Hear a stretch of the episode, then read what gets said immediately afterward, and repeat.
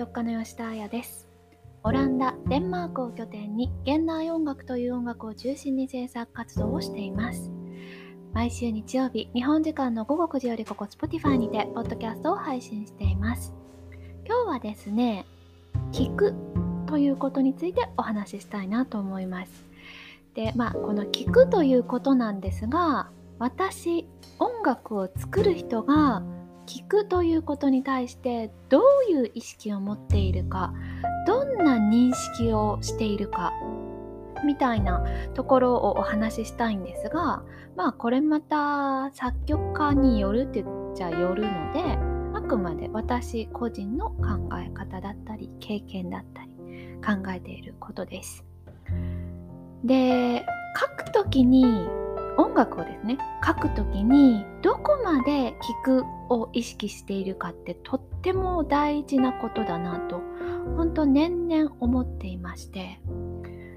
で聞くというそれも誰が聞くかというどのどどの聞くに意識をするかって書くものって全くもって変わってくると思うんですね。例えば私が音楽を書くときに意識する耳って大きく分けて2つあります。それは自分の耳。この音楽をどう自分が聴くか、聴きたいかという耳を持って書くこと。あとはもう一つはお客様。自分がコントロールできない。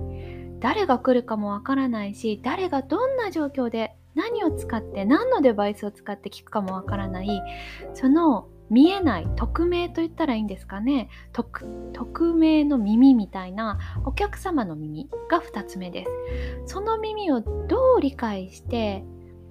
どういう位置づけにおいてどう私の音楽と距離を測るかみたいなちょっと難しい言い回しをしてしまったんですが私はこの自分の耳と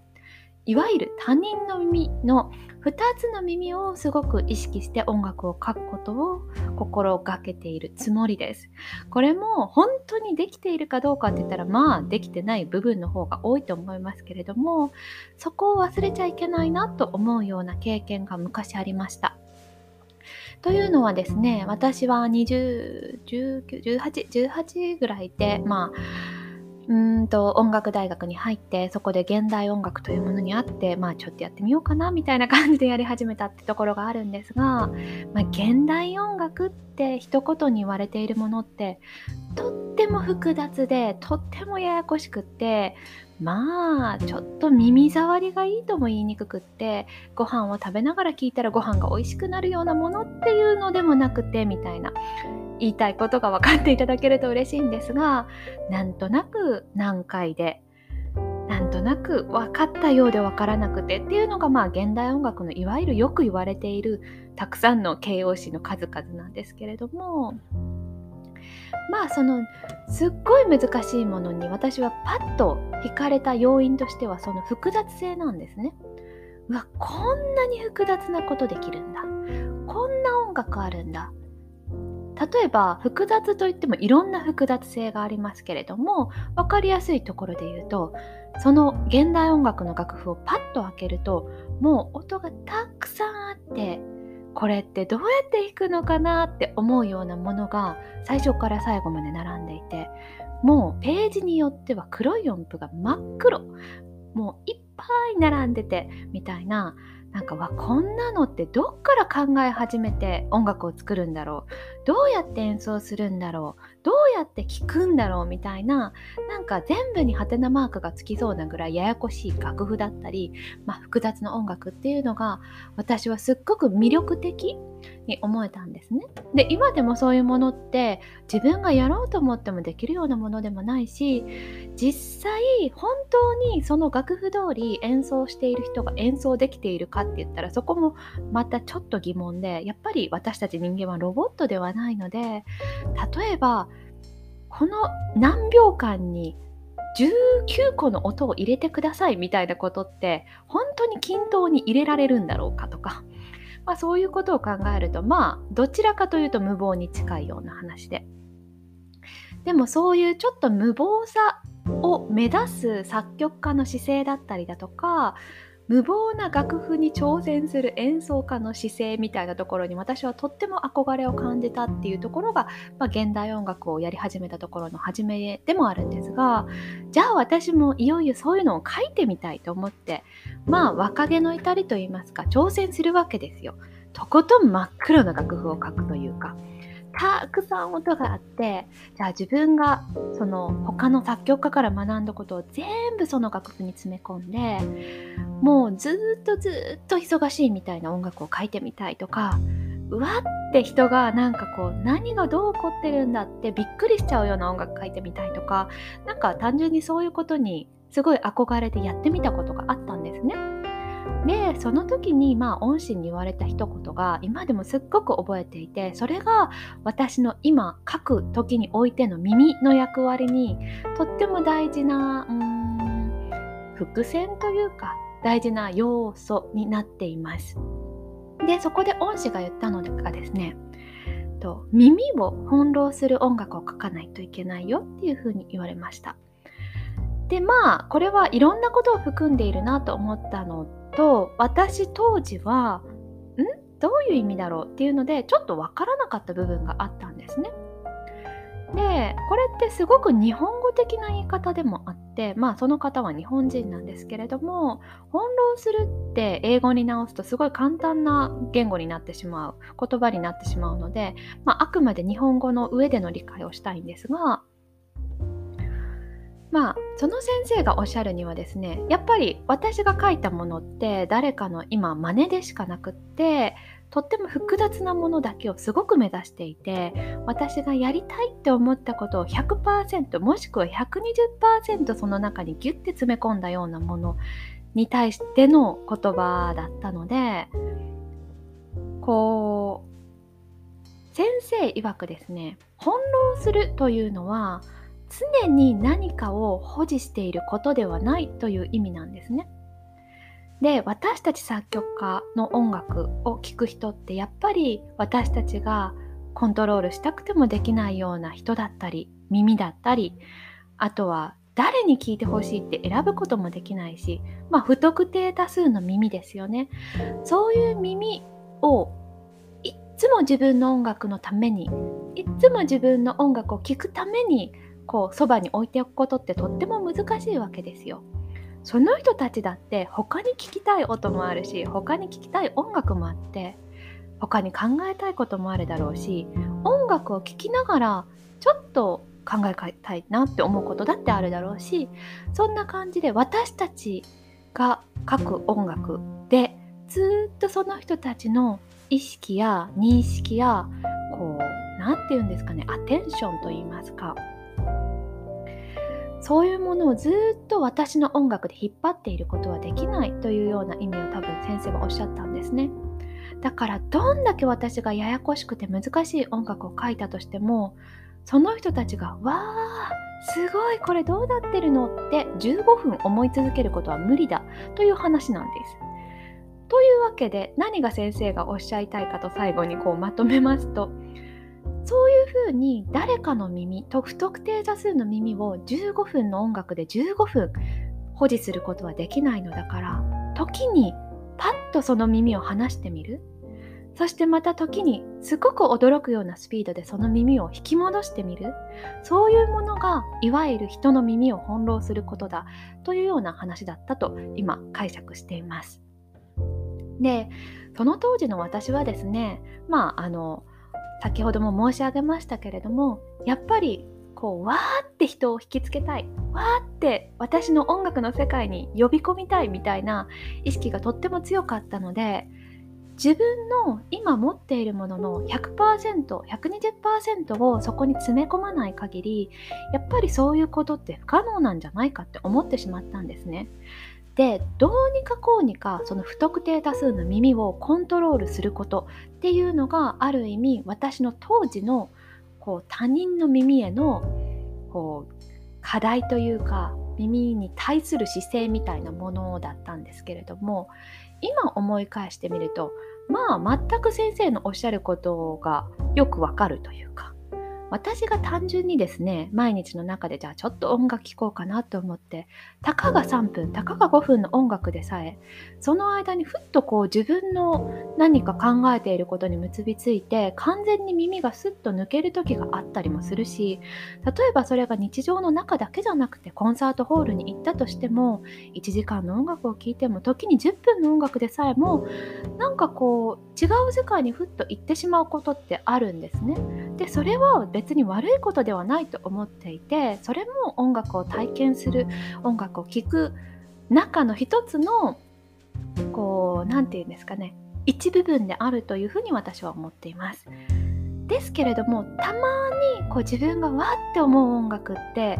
それがやっぱり誰かの音楽によって自分の耳がコントロールされているかもしれないって思う時なんですね。でそういう音楽って決してその音楽がずっと私を魅了しているわけではなくて時にプッてこうと私の耳をこう野放しにする時間があったりだとか、まあ、単純にすごく分かりやすく言うとすっごいうるさい音楽が鳴っていたのに時に3秒ぐらいの無音が来る。それが誰しもが想像できない瞬間に来るみたいなことによってこうえ何が起こったの？間違いなの？これって合ってるの？何？って思える瞬間があるだけで私の意識ってやっぱりこうふと音楽にまた戻ったりとかちょっとそこから外れたりだとかそういうことが起きるんですよね。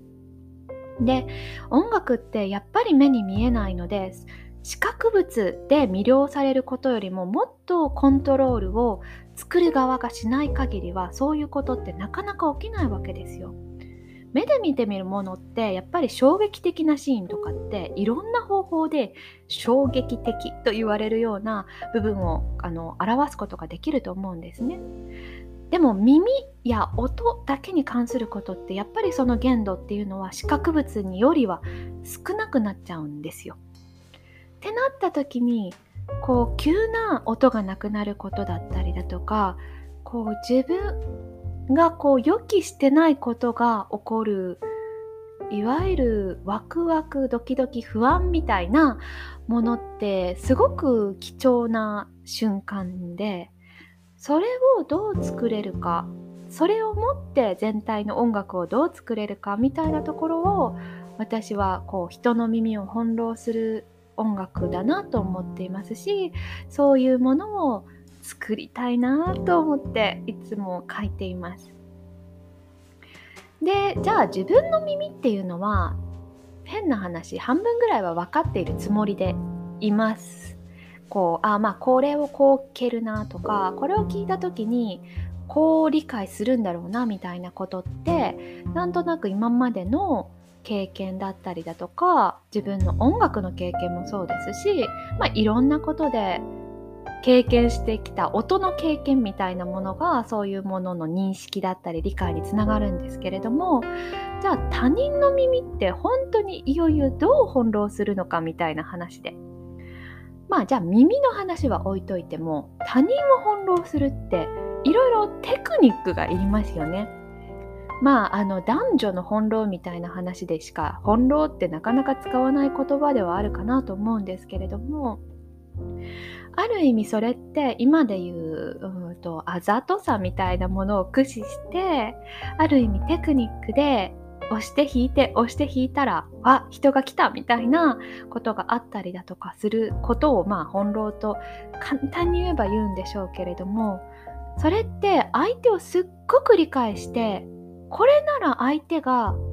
ちょっと我に返るなとかこれなら相手が無我夢中で自分の方に来るなとかなんかそういう理解がない限り難しいわけですよね。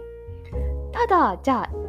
一人の人に対してはその理解を深めるために探ったりリサーチしたりすることができるとは思うんですがじゃあ私が音楽を聴いて1,000人の人に聴いてもらうとなった時そのそれぞれの人の耳の理解の状況だったり認識の状況を把握することってまあ不可能なわけですよ。で時にまあ私は一応音楽家で作曲家であるので自分の耳とその人たちの耳が同じような耳なんじゃないかなってこう勘違いしてしまうところもあってそれってとっても怖いことでそういうふうに思ってしまうと自分の書いている音楽はこう聞こえるんだってこう何て言うんですかね一辺倒のような考え方になってしまってこれはとっても悲しい音楽だから悲しく聞こえるはずだみたいな、まあ、簡単に言うとですよそんな風に思ってしまうことってとってもエゴイスティックで主観的な音楽になってしまう恐れがあってそういうことを思わないようにしたいなっていうところはいつも音楽を書いていて思います。でまあちょっと話はそれますけれどもじゃあどういうふうに他人の耳を意識していくかどんなふうに他人の耳が自分の音楽を認識して理解していくかってまあ測りようがないですけれどもやっぱりそことの距離感を測りながら音楽を書くってことはとっても大事だと私は思っています。でこれがこれのどこがどれだけ大事かというとまあ、現代音楽っていわゆる皆様がこう日常的に聴いたりだとかこう前向きに聴こうと思うような音楽では残念ながらないわけですね。でそれっていうのは本当にあの私自身もとても難しく感じていますしこう敷居が高いだとか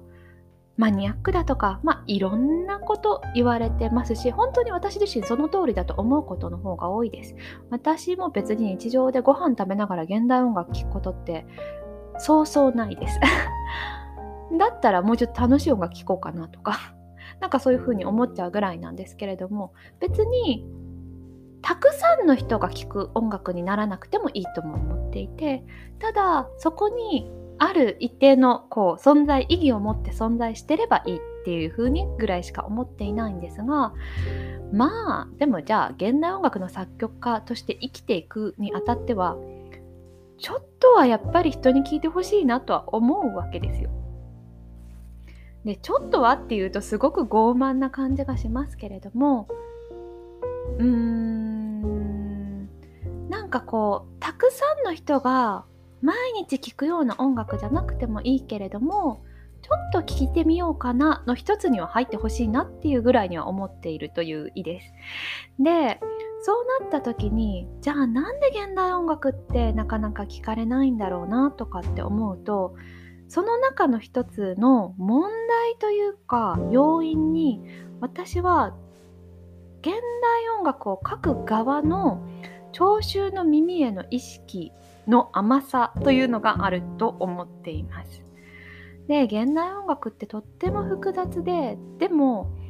すごくこう理性的で理にかなっている部分みたいなのもたくさんあってそこが私は面白いなと思って自分でも続けているんですけれどもそのこれってこういう風になってこういう風になるよねっていうのが誰しも理解できないことをやっぱり書く側は分かっていなきゃいけないなっていうふうに最近すっごく思うんですよね。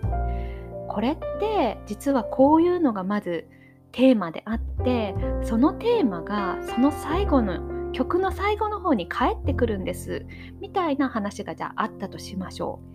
じゃあドレミファソっていうメロディーがあってこのドレミファソがこの曲の最後に返ってきますっていうのを自分はすっごく意識してその曲を書いているのに聴く人があまりそれをああの時の伏線だって分からなかったら結局それは伏線にも何にもなりえない。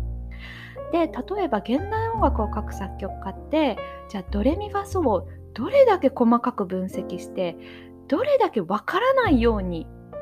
曲の最後にそれを戻してくるかみたいなところをすごく頑張ったりするんですね。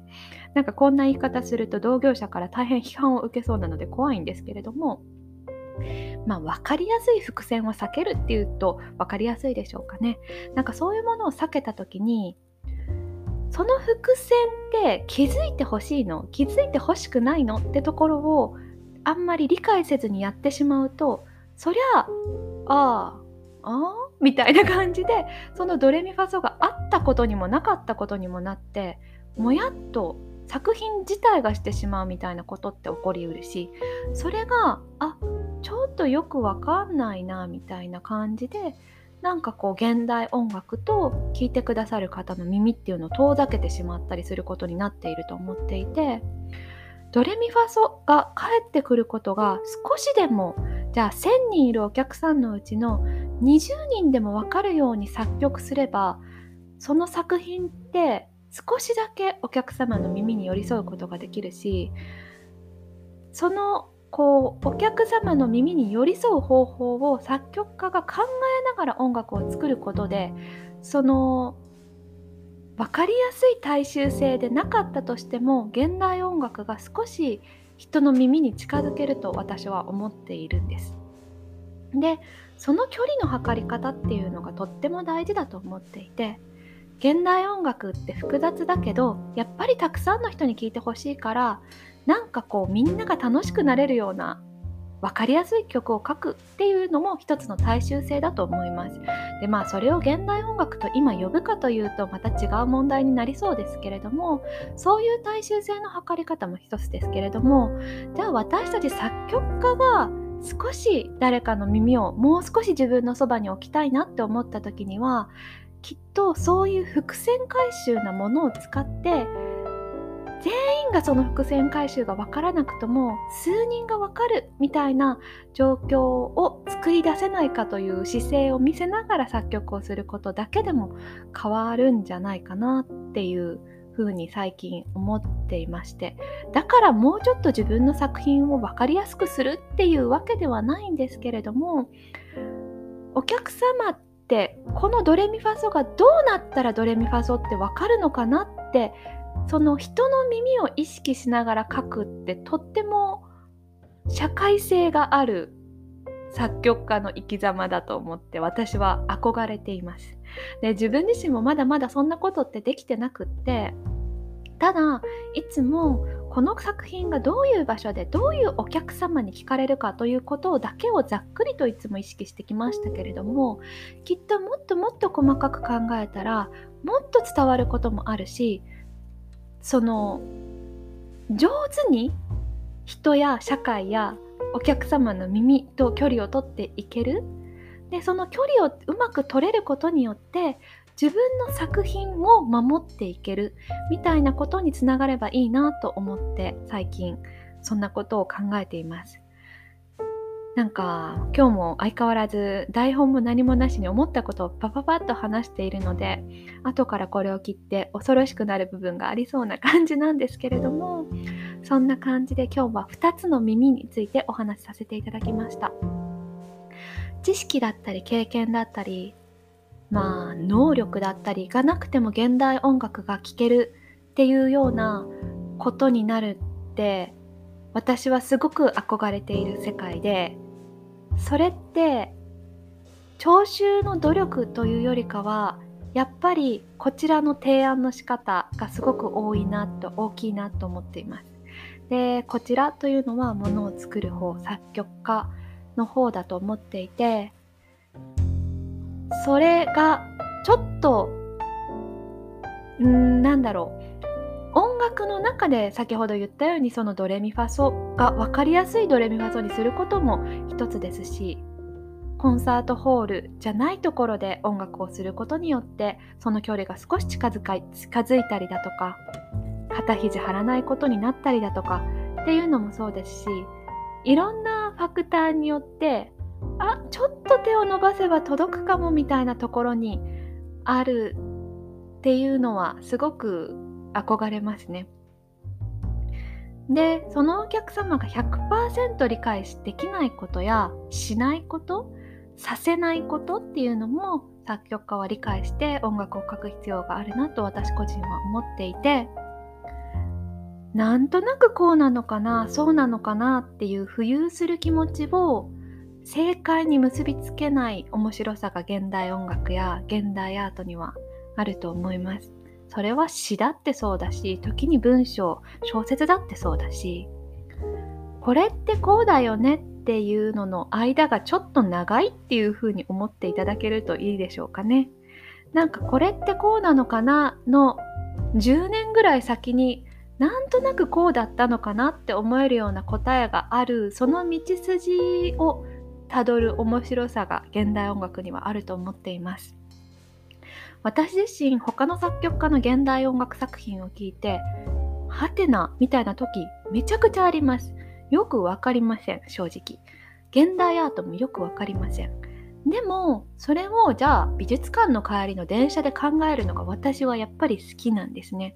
ああこうだったのかなとかあの作品に似てるなとかじゃあ例えばそれを誰かに話してみるとかそういう過程がすごく好きで。この面白さって私にしかわからないなとニヤニヤしちゃうこともあります。でもそういう時間が私の音楽を持って作り出せたらすごく面白いなと日々曲を書いてるような感じです。それではまた来週日曜日に。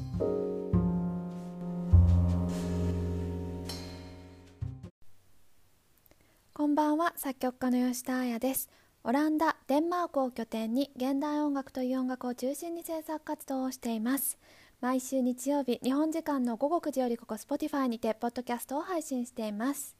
今日はですね先日行われました本の音楽会についてのお話を少ししたいなと思っています。先日2月の4日の夜に、えーと、小山台にある古巣さんというあの本当に素敵な会場にて本の音楽会が行われましたあの、まあどういったイベントになるのかなっていうのは私自身とても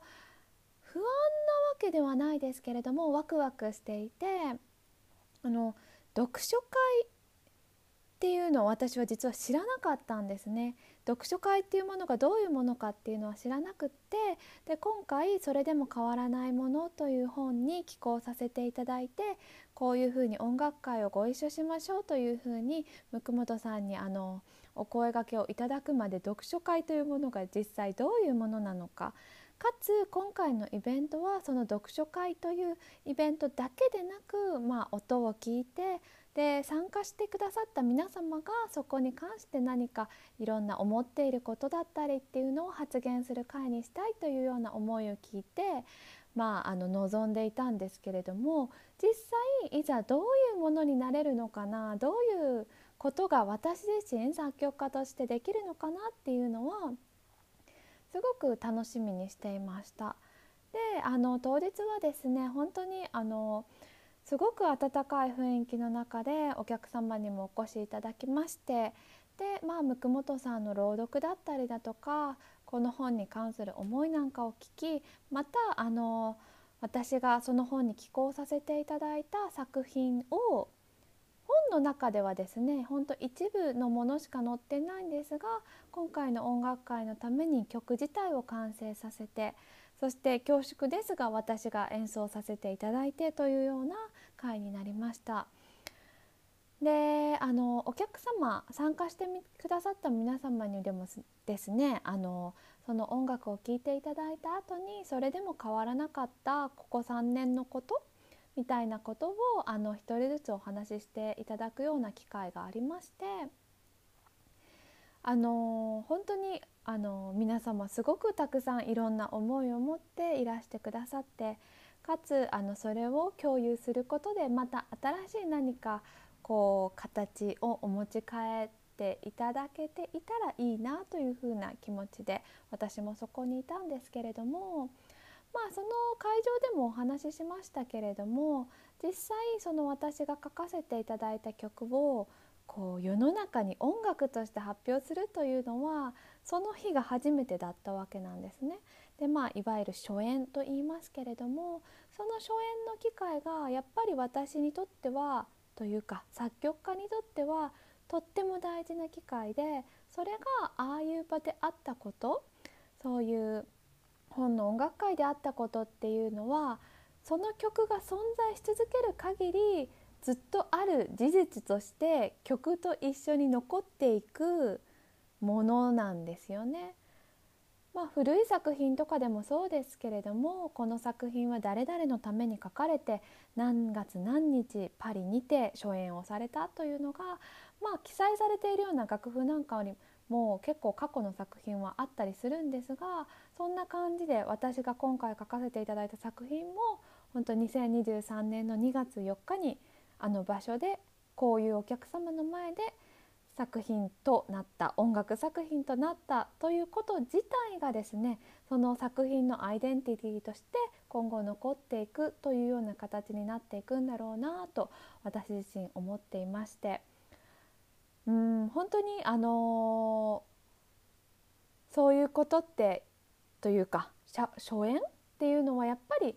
1回しかないものなのでとってもとっても特別な場だしとってもとっても特別な時間でかつ今回はですね大変恐縮なんですが私自身が演奏させていただいたということも私にとっては大変あの久しぶりではあったこともありますけれどもあの面白く興味深い体験にもなりました。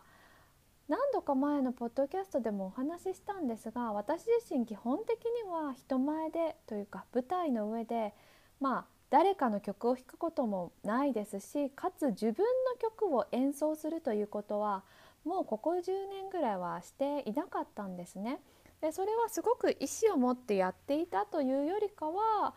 まああまりそこに自分で意義を見いだせなかったことだったりだとかまあ、俯瞰的に見たり客観的に見た時にそうじゃない方がこう音楽として面白くなるなって思ったり、まあ、単純に自分の演奏する技術というものが作品をそう表現するに至らないなと作曲家自身私自身として思うことがあったりしたのでそういうことはなかったんですけれども今回はこのイベントでは向本さんのご意思として、まあ、作作品を表現する人ものを発表する人とそれを読む人聞く人のボーダーをなくしたいっていうのが結構大きな目的というかこの会の意義でしたのでなんかそこでならこう私自身が演奏することによってそのボーダーをちょっとにじませることができたりだとかそこで私自身が演奏してまた作品について語ることで何かそういう会をより何て言うんだろう。うん。何て言うんですかね。こうよりうん言葉がちょっと思いつかないんですけれどもまあとりあえずそういうボーダーをなくすっていうこと境界線をなくすっていうことがとっても大きな意味を持つ回だったので私自身が演奏できるできたことっていうのもとっても光栄でしたし何かそういう意図が少しでも参加してくださった皆様に伝わっていればいいなというふうには思っています。でですねまあこれまでそれこそこの本ができるって話というかこういう本を作りたいっていうお話をいただいて実際私が文章として寄稿してそこから何か音楽の話が出てきてで実際こういうふうに音楽を人前で発表しましょうという会が来るまでで結構長くてですね1年ぐらいかけてずっとこういうことをやってきてまあ今回で一応一段落と言いますか、まあ、形にするというのは一段落なんですね。で私自身もこういうまず言葉を書いてそこから音楽を作ってみたいなプロセスって作品を作る時にいつもしている過程ではなかったのですごく面白いプロセスであったことは確かね。やっぱりどうしてもどちらかというと音から書く。でそこに付随する言葉がなんかこう現実的に必要だったりだとかこうあって言葉を書くみたいなことはあってもこう自分でまず何かこう言葉を紡ぐみたいな第一歩を踏むっていうのはなかなかなくてですねなんかそのプロセスはとても面白くてでそこから生まれた曲っていうのも私自身こう思考が全く違ったので思わぬところに行ったりだとかあこういうことできるんだみたいな ことは起きたりはしたんですね。でまああのすごく難しい曲を書こうとか何がこうでみたいなこう難しいことを言おうとかいうことはこの作品に関しては全くなくってそれこそこの本の巻末に載せていただいてるという意味も含めですけれどもこうこの本を持ってピアノの前に座っていろんな方が弾けることっていうのがまあすごく一つの大きな目的だしかつもしピアノが弾けなかったらそれをピアノの弾ける方のところにその本を持って行って弾いていただいて聴くというのも一つの手だしでこの曲の最後まではこの本には書かれていないのでその続きを自分で考えてみたりまた誰かに考えてもらったりみたいないろんな可能性を残したまま作品を世に出すってこと自体も私はすごく新しくてですねやっぱり作曲家って本当に隅から隅までいろんなことをコントロールしてこれが私の作品ですって言えるようなものを出すっていうのがやっぱり私の中では王道でそうしないと自分の意思だったりこうしたいっていう気持ちを守れなかったりするなって思ってはきたんですけれども今回はその余白みたいなところをどこまで自分が楽しめるのかなとかその余白をどこまで私自身作り手と聴衆聞き手と共有し合えるのかなみたいなところを考えるのはすごく楽しくてですねかつそのプロセスでじゃあ私は音楽を書いて何を守りたかったんだろうというところまでも考えが及んだというのは私自身がとっても楽しいプロセスでした。なんかコントロールしようコントロールしようって思う時って意外と何をとかっていうことって忘れがちでコントロールすることみたいなものが目的になってしまうことってありませんか？それは別に音楽を作るとか何かを作る過程だけじゃなくても言葉を気をつけて話す時だってそうだし何を話すかじゃなくて言葉を気をつけて話すというのが目的になってしまっているようなことって結構あったりしますよね。なんかそういうことをちらっと考えられる機会があったことはすごく光栄で面白い機会だなというふうにこの回を通して思いましたそんな感じでですね改めまして会場に来てくださった皆様本当にありがとうございましたいろんなものを共有してかつ音楽も言葉も共有できたこととても嬉しく思いますそしてまたいつの日かまあどういう形かではわからないですけれどもこの曲を誰かに弾いてもらって聴いたり自分でちょっと弾いてみたり何何かの形で私の作品がいろんな人のところで音楽として存在できることを心から願っています。それではまた来週日曜日に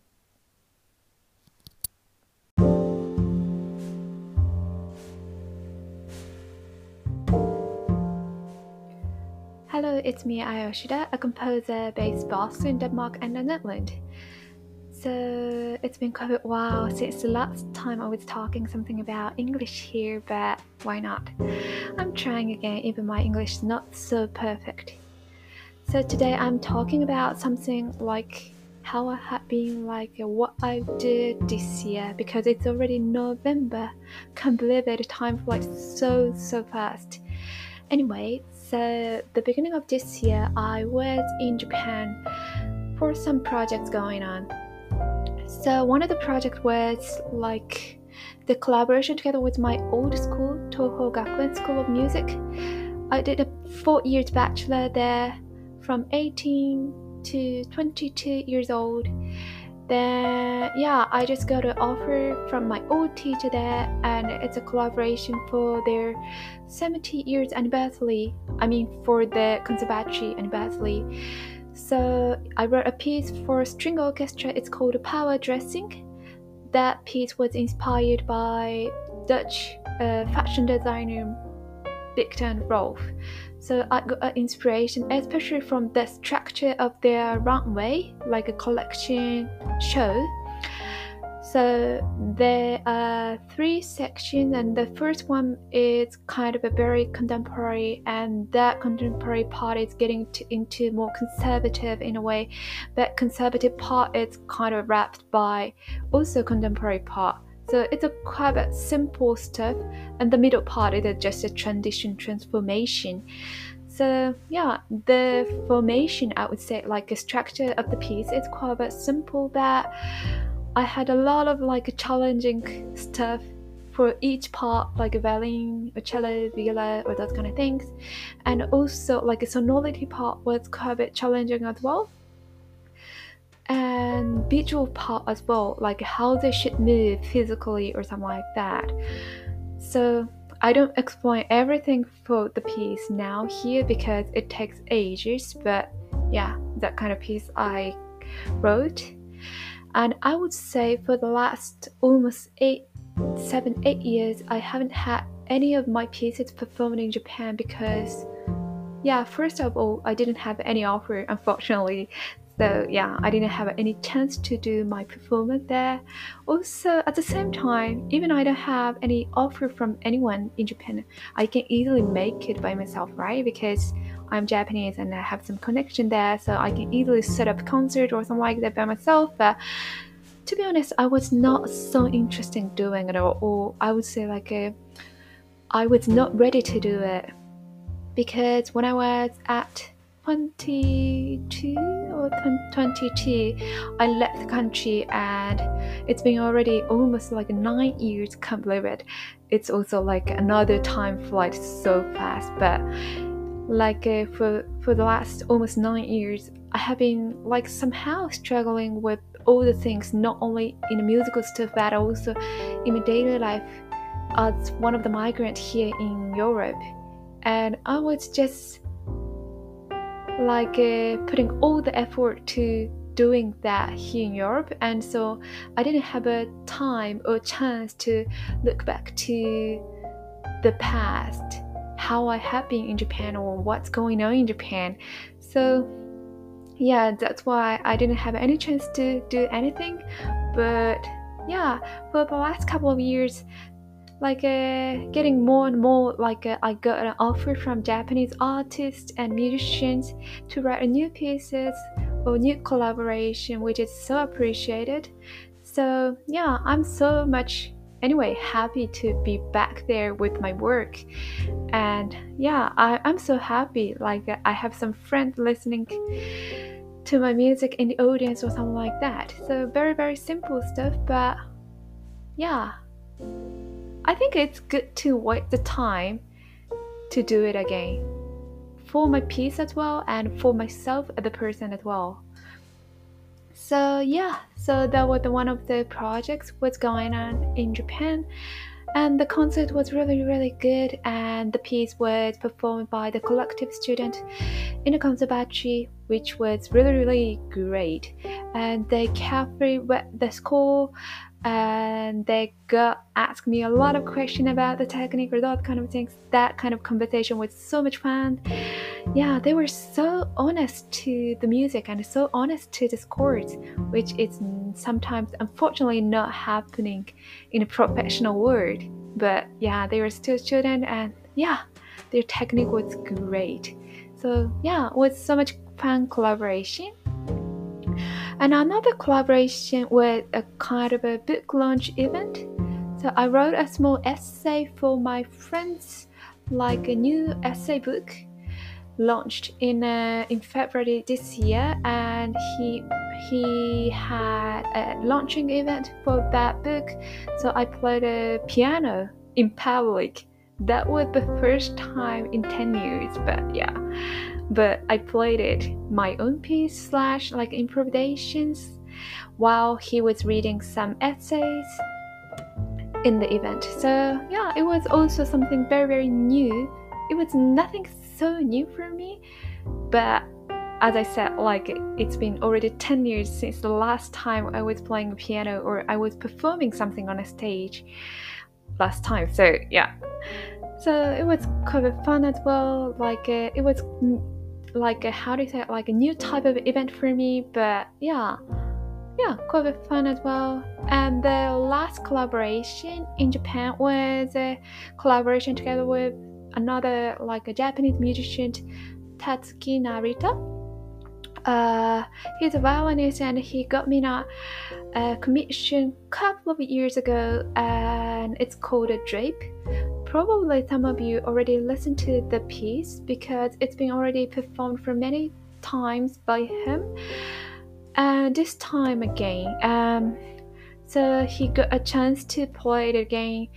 in one of my favorite museums in Tokyo. It's Teian uh, Museum, like a the museum had a gorgeous garden and the place it's just so so nice i would say like um, then yeah and they sometimes have a like a concert concert like event for classical music and he got an offer and luckily he also asked me to play my piece there as well. So yeah and it was very very nice uh, like a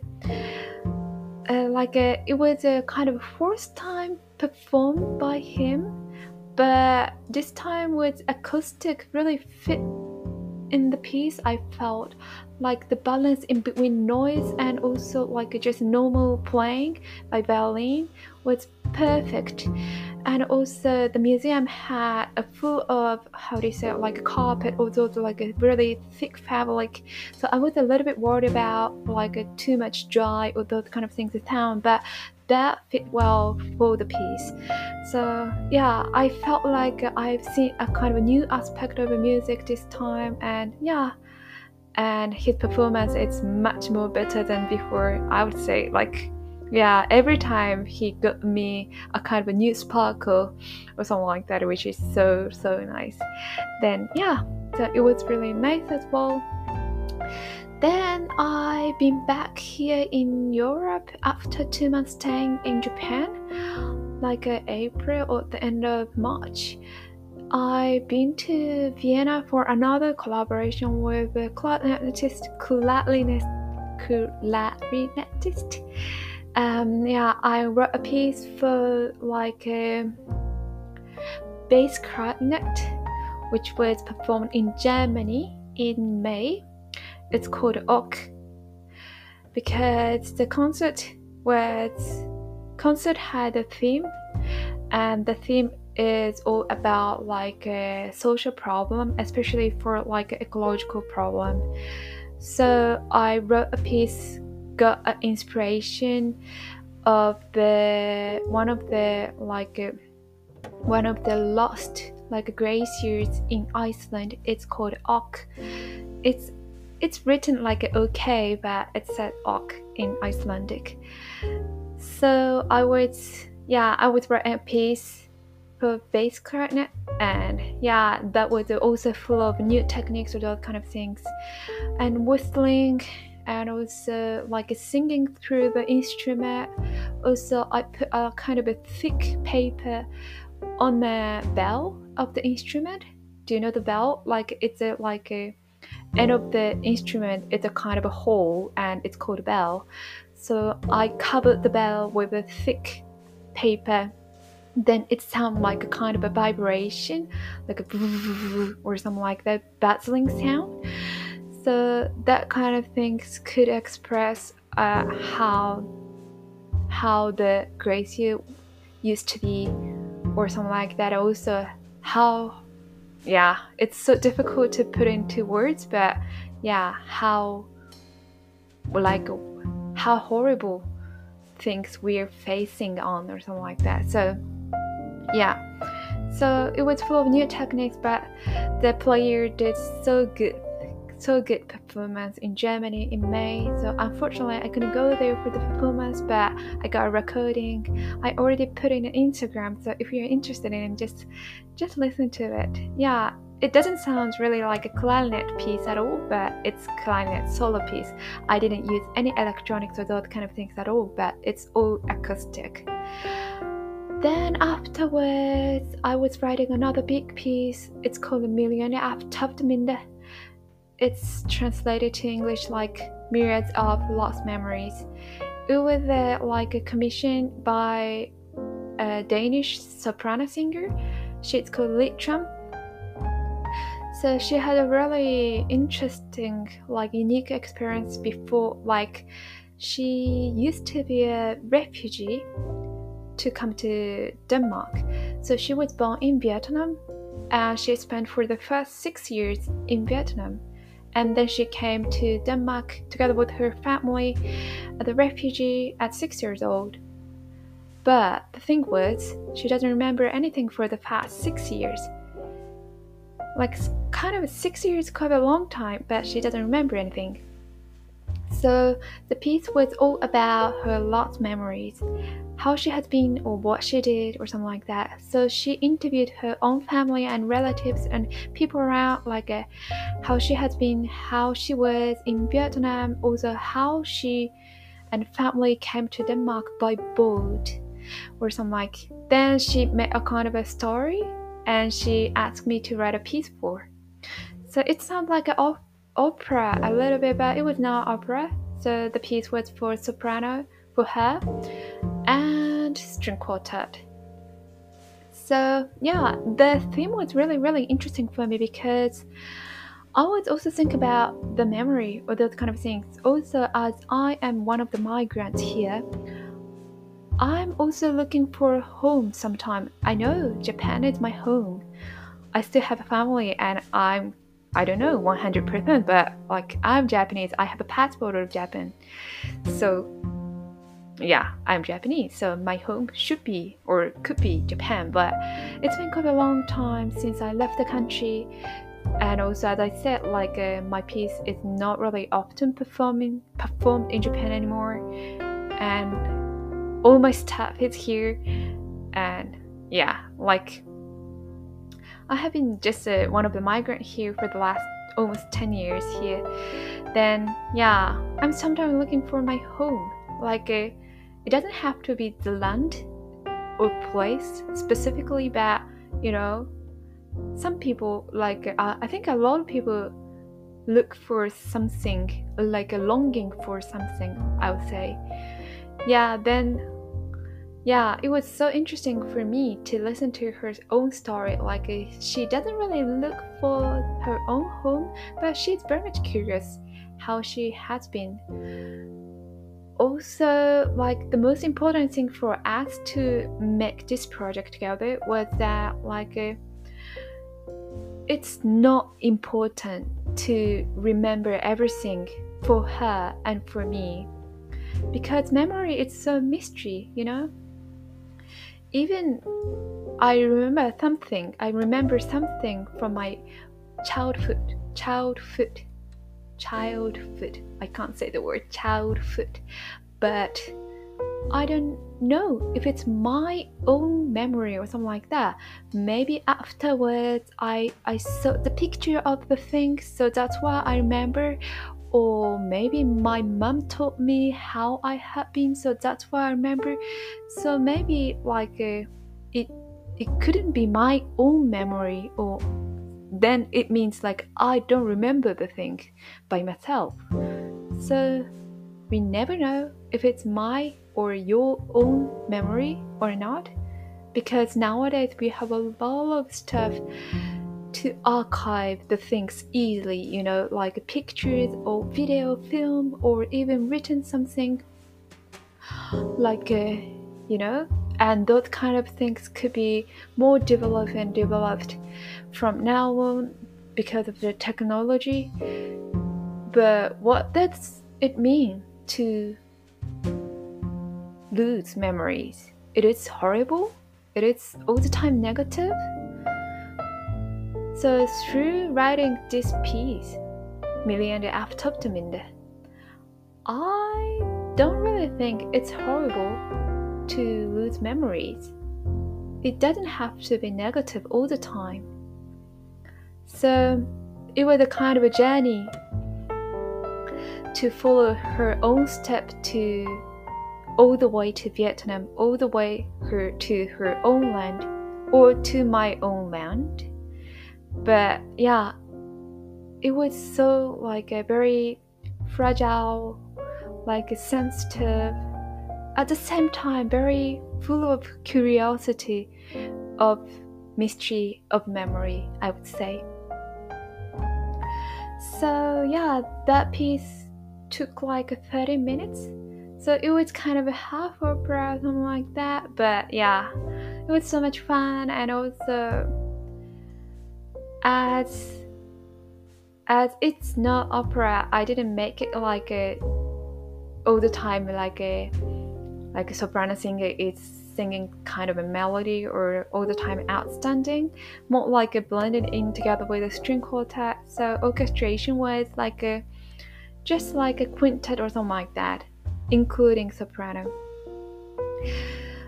I think it's gonna be uploaded in YouTube or probably Instagram. So yeah, let's see. Yeah, I have to get it done, but yeah,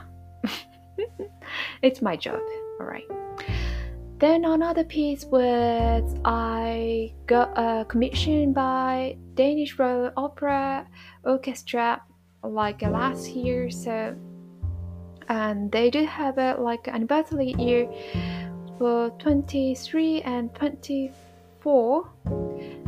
for their uh, 575 years. It's been crazy long year and they are the world oldest orchestra in the world. So yeah, so luckily or very yeah, luckily I got a like a commission to celebrate their anniversary for 575. So I wrote a piece for almost like a chamber orchestra in summertime. So I got an inspiration from their own repertoire because there used to be a trumpet corps before around at 1448. So they were yeah just a kind of a full of trumpet and trombone or like a more like a folk instrument. So I wrote a kind of a double concerto for trumpet and trombone this time. It's not so double concerto because it's chamber orchestra, but yeah, trumpet uh, trombone parts were kind of a relic of the orchestra like history or orchestra repertoire and also got an inspiration from the music in 15th century 14th century as well. So it's a contemporary music but some parts sound like a bit of tonal in a way but in a kind of a different way i would say. So yeah. Then that piece is going to be performed premiered in march next year on 17th of march in in opera house in copenhagen yeah so yeah that the summertime piece I wrote. Then yeah, I joined for one of the big yeah like contemporary music festivals happening in the Netherlands. It's called How Dare Miss. This time, luckily, I got uh, nominated for one of the one of the five nominees for the awards. So yeah, I had three pieces to represent during the festival actually for two days, so three pieces for two days. It was full of rehearsal and full of concerts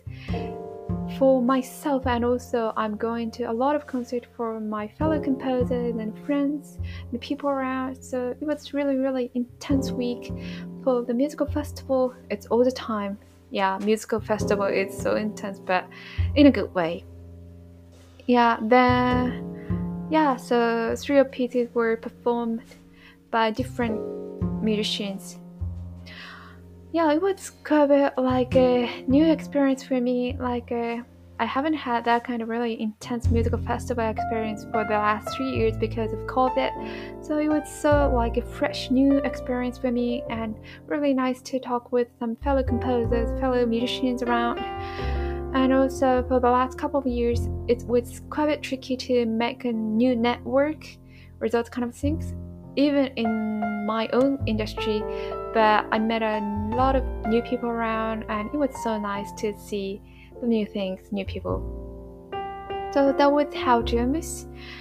And after that, I wrote another piece. It's also like a quite a bit like a long piece, 30 minute piece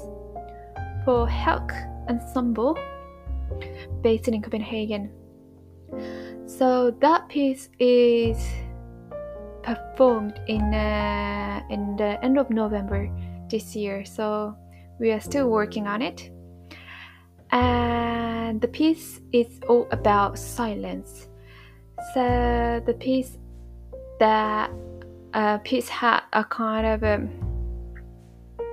silent theme, which is from the different countries, different five countries from Nordic countries because we found that every country had a different like a definition of silence what it does mean like a,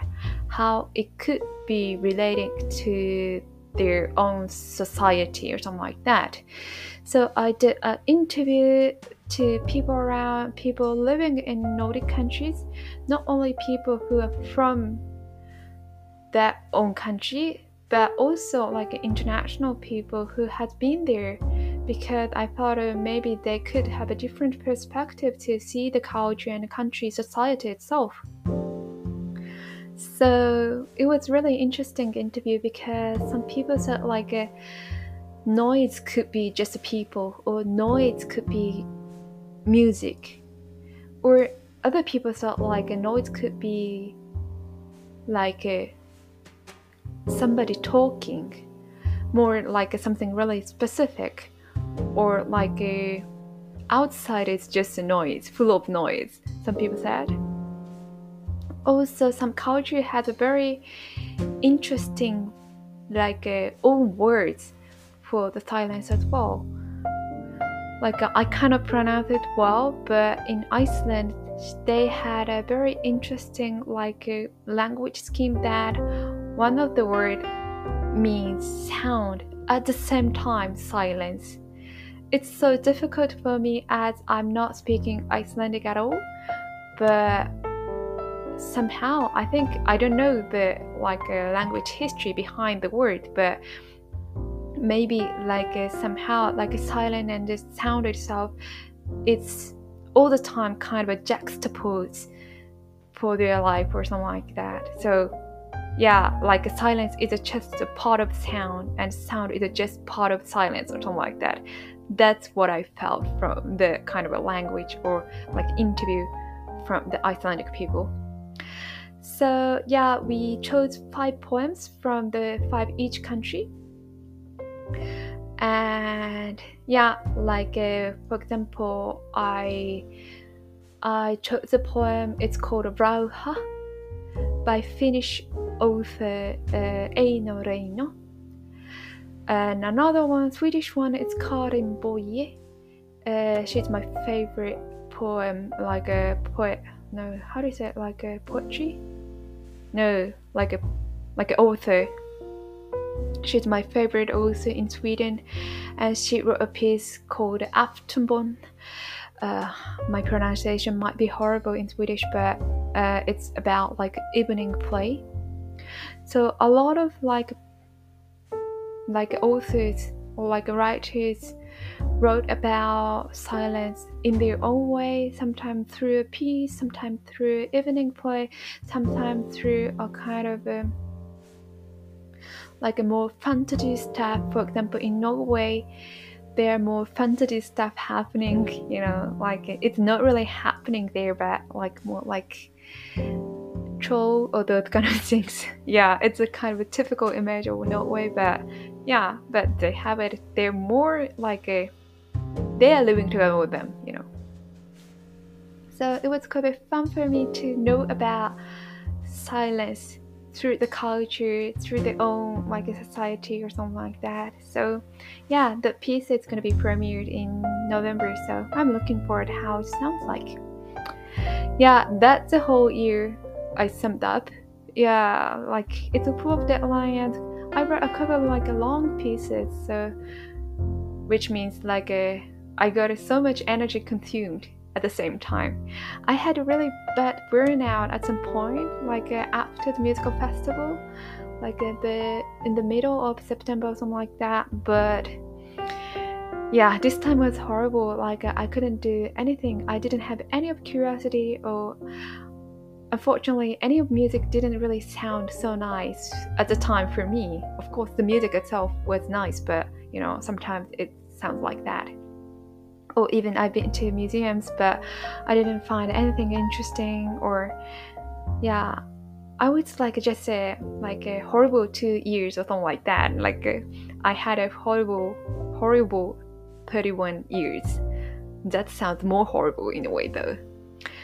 Yeah, I couldn't do anything. I'm kind of perfectionist in a way. Like I want to get everything done on on time of course but at the same time like in my own way perfectly but i couldn't get it done anything at some point like i just pushed some deadlines luckily my client accepted and also understood me well which was so appreciated but it was not really enough sometimes you know like uh, even i pushed the deadline i didn't have any curiosity or any ideas in my mind so then i couldn't write a piece at all so yeah that kind of things happen. And then yeah but somehow yeah like uh, i slightly getting back with some rest and also some days i didn't do anything. I was just sitting on a couch and looking at the sky like a cat or yeah but that was so helpful. Didn't do anything even not cooking not laundry not cleaning up anything like that but that was so helpful. So maybe next year i have to think about more about like a life work balance in being in between my work and also my private stuff. Because i i can easily push myself to my work because it's also part of part of what I like to do. But I shouldn't have that kind of burnout anymore because everything got messed because of that. So I'll I'll think about how to get it done more in a good balance. At the same time, I'd like to get more new skills or learning learn something new next year because for the last couple of years I have been doing a lot of deadlines or projects which was really not really nice and also appreciated but at the same time I felt sometimes so lack of something which is a bit lack of challenging a bit lack of new things I feel. So hopefully next year it's gonna be a bit of getting new skills and learning new things and more like a good balance in between work and private stuff. Yeah, that's what I'm expecting for New Year. So that's all for today and hope to see you sometime soon. All right.